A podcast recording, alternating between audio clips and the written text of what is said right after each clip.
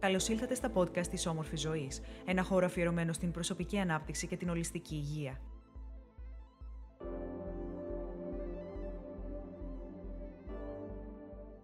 Απόσπασμα από το βιβλίο «Κάνε τα όνειρά σου πραγματικότητα» της Ρουτ Νιέβες, κυκλοφορεί από τις εκδόσεις Πεδίο. Η χημεία της αγάπης. Σε αντίθεση με όσα πίστευα όλη μου τη ζωή, η έλξη που νιώθεις για συγκεκριμένο τύπο ανθρώπων αλλάζει όταν αλλάζεις τον τρόπο που σκέφτεσαι. Δεν είναι κάτι αναπόφευκτο ούτε τυχαίο. Είναι κάτι προγραμματισμένο. Και όπως κάθε προγραμματισμός, μπορεί και να αλλάξει.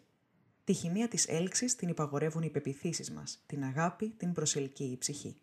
Μία από τις σπουδαιότερες ανακαλύψεις μου σε αυτόν τον τομέα ήταν ότι αναγνώρισα πως δεν προσελκύεις τους ανθρώπους που αυξάνουν την ευτυχία σου, προσελκύεις τους ανθρώπους που ταιριάζουν με τον υποσυνείδητο προγραμματισμό σου. Και σε αντίθεση με όσα πίστευα πάντα, η αγάπη δεν είναι τυφλή. Το εγώ και η ασυνειδησία είναι αυτά που σε τυφλώνουν. Γιατί υπάρχουν άνθρωποι που νιώθουν έλξη για άτομα που τους συμπεριφέρονται άσχημα, που δεν τους εκτιμούν ή τους απορρίπτουν; Γιατί υπάρχουν άνθρωποι που υφίστανται κακοποίηση στη σχέση τους και παρόλα αυτά τη συνεχίζουν; Και το χειρότερο, κάποιοι συνεχίζουν να νιώθουν έλξη για τα άτομα που τους κακοποιούν. Όλα αυτά τα επιτρέπουν οι πεπιθήσεις και οι φόβοι τους, που και αυτά είναι περιοριστικές πεπιθήσεις. Υπάρχουν δύο επίπεδα χημίας, η σωματική και η πνευματική. Την πνευματική χημεία την καθορίζει η ψυχή. Δύο άνθρωποι συναντιούνται και μόλις κοιταχτούν στα μάτια ερωτεύονται. Είναι κάτι ανεξήγητο αν πιστεύεις πως ζούμε μονάχα μία φορά, αλλά κάτι πολύ λογικό αν πιστεύεις πως συναντιόμαστε με τα ίδια πρόσωπα σε διαφορετικές ζωές. Αυτό είναι που λέμε έρωτας με την πρώτη ματιά. Βλέπεις κάποιον για πρώτη φορά και χωρίς να ξέρεις γιατί νιώθεις πολύ καλά πλάι του και σου φαίνεται οικείος. Δεν αναφέρομαι μόνο σε ερωτικές σχέσει. Μιλάω απλώς για αγάπη, χωρίς ταμπέλες. Ο άνθρωπος με τον οποίο συναντιόμαστε μπορεί σε μία άλλη ζωή να ήταν ο πατέρας σου, η μητέρα σου, η σύντροφός σου, ο αδελφός σου, ο γιος σου ή κάποιος άλλος. Εσύ απλώς ξέρεις πως τον αγαπάς. Και το ξέρεις γιατί το νιώθεις. Ένα κομμάτι σου ξέρει ότι μπορείς να του έχεις εμπιστοσύνη και ότι θα είναι πάντα στο πλευρό σου. Τη σωματική χημεία την καθορίζουν οι πεπιθήσεις σου. Νιώθεις έλξη από αυτό που καθορίζει το μυαλό σου. Αυτό το κάνουν οι πεπιθήσεις και τα συναισθήματά σου. Προσελκύουν άτομα με δονήσεις ανάλογες με τις δικές σου. Για ακόμα μία φορά, το πρόβλημα είναι πως δεν έχουμε επίγνωση των υποσυνείδητων πεπιθήσεών μας. Αν έχεις αρνητικές πεπιθήσεις γύρω από τις σχέσεις και πιστεύεις ότι μία σχέση ισοδυναμεί με βασανιστήριο, προβλήματα ή απώλεια της ελευθερίας σου, όσο και αν επιθυμείς συνειδητά να βρεις μία σχέση, υποσυνείδητα θα πέφτεις ξανά και ξανά στον ίδιο αόρατο τοίχο. Το μυαλό σου θα σε προστατεύσει από τη σχέση και αυτό θα το πετύχει κάνοντάς σε να νιώθεις έλξη για ανθρώπους που όπως και εσύ δεν επιθυμούν να έχουν σύντροφο, γιατί πιστεύουν πως είναι συνώνυμο του πόνου, των προβλημάτων και των συγκρούσεων.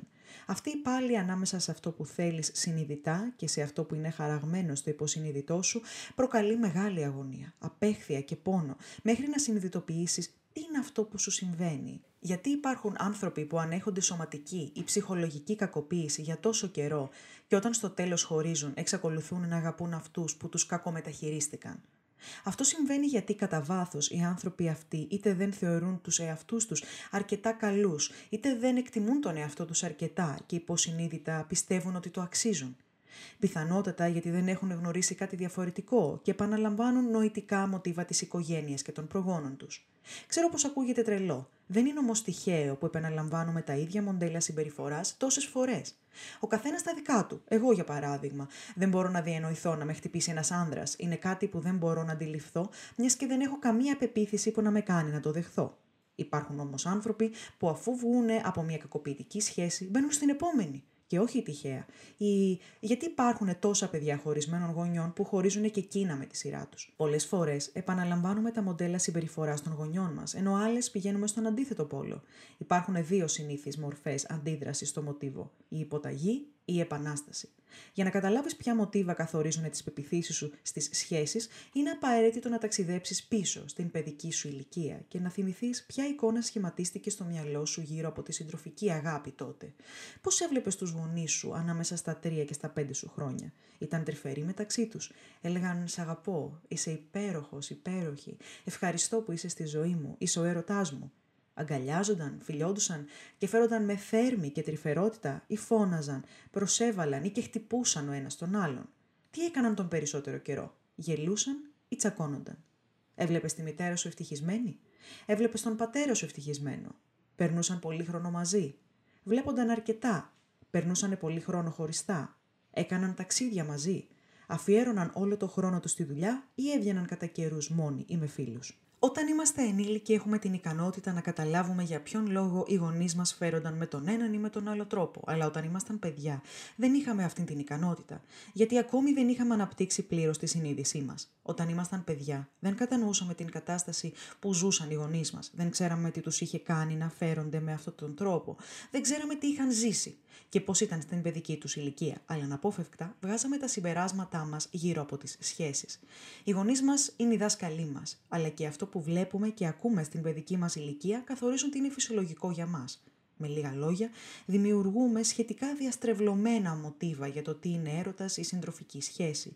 Όταν είμαστε παιδιά, θεωρούμε ότι αυτό είναι το φυσιολογικό και το συνηθισμένο. Δεν καταλαβαίνουμε δηλαδή ότι μπορεί να υπάρχουν και άλλες μορφές σχέσει και ότι το μοντέλο που βλέπουμε στο σπίτι μας μπορεί να βελτιωθεί ή και να αλλάξει.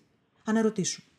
Τι είδες ή άκουσες από τους γονείς σου για την αγάπη; Τι έλεγαν εκείνοι; Πώς συμπεριφέρονταν μεταξύ τους; Πώς τους έβλεπες εσύ; Ευτυχισμένους ή θλιμμένους; Και μετά αναρωτήσου τι άποψη έχεις για την αγάπη και τις συντροφικές σχέσεις; Άσκηση. Πάρε χαρτί και στυλό και γράψε ό,τι σου συμβαίνει, όλα όσα σκέφτεσαι γύρω από τις συντροφικές σχέσεις. Ένας άλλος τρόπος να ανακαλύψεις τα μοντέλα συμπεριφοράς σου είναι να αναλογιστείς τις σχέσεις που είχες και να γράψεις σε ένα χαρτί τι κοινό είχαν. Πού συνέπιπταν, τι ιστορίες επαναλαμβάνονται πιο συχνά στη ζωή σου; Οι ασκήσεις αυτές θα ξεκαθαρίσουν τα πράγματα και θα σε βοηθήσουν να καταλάβεις ποια ιδέα έχεις για τις σχέσεις στο υποσυνείδητό σου και γιατί πάντα προσελκύεις τα ίδια προβλήματα στη ζωή σου. Τη στιγμή που θα καταλάβεις γιατί έζησες τα όσα έχεις ζήσει, μπορείς να συνειδητοποιήσεις ότι αυτό που είχες στο νου σου για τις σχέσεις ήταν απλώς για μία μορφή σχέσης, τη σχέση των γονιών σου. Συνειδητοποίησε ότι μπορείς να ζήσεις τη σχέση σου που επιλέγεις να ζήσεις. Η σχέση των γονιών σου ήταν απλώς η δική τους. Και δεν έχεις λόγο να επαναλάβεις ακριβώς την ίδια ιστορία. Αν δεν σου άρεσε, μπορείς να ζήσεις μια άλλου είδους σχέση, αυτή που επιλέγεις. Και αν σου φαίνεται υπέροχη, μπορείς να τη ζήσεις κι εσύ. Για να ορίσεις ποιο είδους σχέση θέλεις να ζήσεις ή πώς να βελτιώσεις τη σχέση που ήδη έχεις, στο τέλος του βιβλίου θα βρεις μια σειρά από ασκήσεις που θα σε βοηθήσουν να την καθορίσεις και εν τέλει να τη δημιουργήσεις ή να την τροποποιήσεις. Επί πολλά χρόνια η φίλη μου η Μίνη μου έλεγε ότι με γοήτευαν μόνο οι δύσκολοι, οι γόηδες, οι κακοί και ουσιαστικά αυτοί που δεν ήθελαν δεσμεύσεις. Και εγώ απαντούσα: Η έλξη είναι έλξη και αυτό δεν αλλάζει. Δεν είχα επίγνωση του λάθους μου. Επιπλέον άργησα πολύ να καταλάβω ότι η έλξη που νιώθεις για έναν άνδρα ή για μια γυναίκα, αυτό που αποκαλούμε χημεία, υπαγορεύεται από τις πεπιθήσεις μας. Το επιβεβαίωσα όταν αφιπνίστηκα και άλλαξα τις πεπιθήσεις μου. Ξαφνικά άλλαξαν τα γούστα μου. Οι άντρε που μέχρι τώρα τραβούσαν την προσοχή μου άρχισαν να περνούν απαρατήρητοι. Δεν ένιωθα πια τίποτα για αυτούς, μόνο κάποια τρυφερότητα, αλλά καμία έλξη. Δεν με εγωίτευαν πια τα συγκεκριμένα μοτίβα συμπεριφοράς. Άρχισαν να με ελκύουν πολύ διαφορετικά μοτίβα. Ποια είναι τα κοινά μπλοκαρίσματα στις ερωτικές σχέσεις; Η αγάπη είναι συνώνυμο του πόνου. Η σχέση είναι συνώνυμο των καυγάδων, των προβλημάτων και της απώλειας της ελευθερίας. Το να έχεις σχέση είναι ασύμβατο με την επαγγελματική επιτυχία. Πιστεύεις πως δεν είσαι αρκετά καλός για να σε αγαπούν. Δεν έχεις δικαίωμα να σε αγαπούν. Δεν σου αξίζει να σε αγαπούν. Αυτά είναι τα συνηθισμένα, αλλά υπάρχουν κι άλλα. Αν υποσυνείδητα δεν πιστεύεις ότι έχεις δικαίωμα να σε αγαπούν, θα σε ελκύουν άτομα που θα σε απορρίπτουν, τα οποία ταυτόχρονα είναι άτομα που έχουν ένα μπλοκάρισμα ανάλογο με το δικό σου. Επί πολλά χρόνια υπέφερα από το γεγονός ότι δεν έβρισκα την ανταπόκριση που ήθελα, ενώ στην πραγματικότητα η ανταπόκριση ήταν πλήρης, φυσικά στο υποσυνείδητο. Προσέλκυε άτομα ίδια με μένα, ανθρώπους που υποσυνείδητα προστάτευαν τους εαυτούς τους από την αληθινή αγάπη και ένιωθαν πως δεν είχαν δικαίωμα να αγαπηθούν. Φυσικά αυτό δεν το ήξερα τότε, ούτε και το είχα συνειδητοποιήσει. Επί πολλά χρόνια έκλαιγα γιατί ένιωθα πληγωμένη από τους άνδρες. Στην πραγματικότητα όμως, αυτό που με έκανε δυστυχισμένη ήταν εκείνη η πεποίθηση που είχε χαραχθεί βαθιά μέσα στο μυαλό μου ότι δεν είχα το δικαίωμα να αγαπηθώ. Παρ' όλα αυτά, εγώ πίστευα ότι ο πόνος ερχόταν απ' έξω. Όμως όχι. Ο πόνος αυτός ερχόταν από μέσα, από τη φωνή που μου έλεγε Ρουτ, δεν σου αξίζει αυτή η αγάπη. Δεν έχεις αυτό το δικαίωμα. Και η φωνή αυτή με τρέλαινε γιατί δεν την πίστευα. Βέβαια, τότε δεν ήξερα πως αυτό ήταν απλώς μια περιοριστική πεποίθηση που μπορούσε να αλλάξει. Πίστευα πως ήταν πραγματικότητα, πως η αγάπη ήταν θέμα τύχης και πως εγώ δεν ήμουν τυχερή. Ένα χρόνο από του μπήκα στον κόσμο της προσωπικής ανάπτυξης, τα συνειδητοποίησα όλα αυτά. Όταν ένα βράδυ σε ένα μπαρ όπου βρισκόμουν με φίλες, είδα ένα ζευγάρι να φιλιέται. Συνειδητοποίησα, αν και ανεπαίσθητα, ότι επέστρεψε στο μυαλό μου εκείνη τη στιγμή η γνωστή σκέψη. Αυτό δεν είναι για σένα. Δεν έχεις αυτό το δικαίωμα.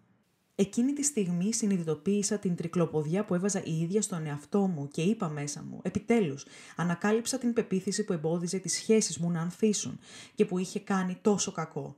Εκείνη τη στιγμή συνειδητοποίησα τη δύναμη που είχα δώσει στη συγκεκριμένη πεποίθηση σε όλη τη μέχρι τότε ζωή μου χωρίς να το καταλαβαίνω.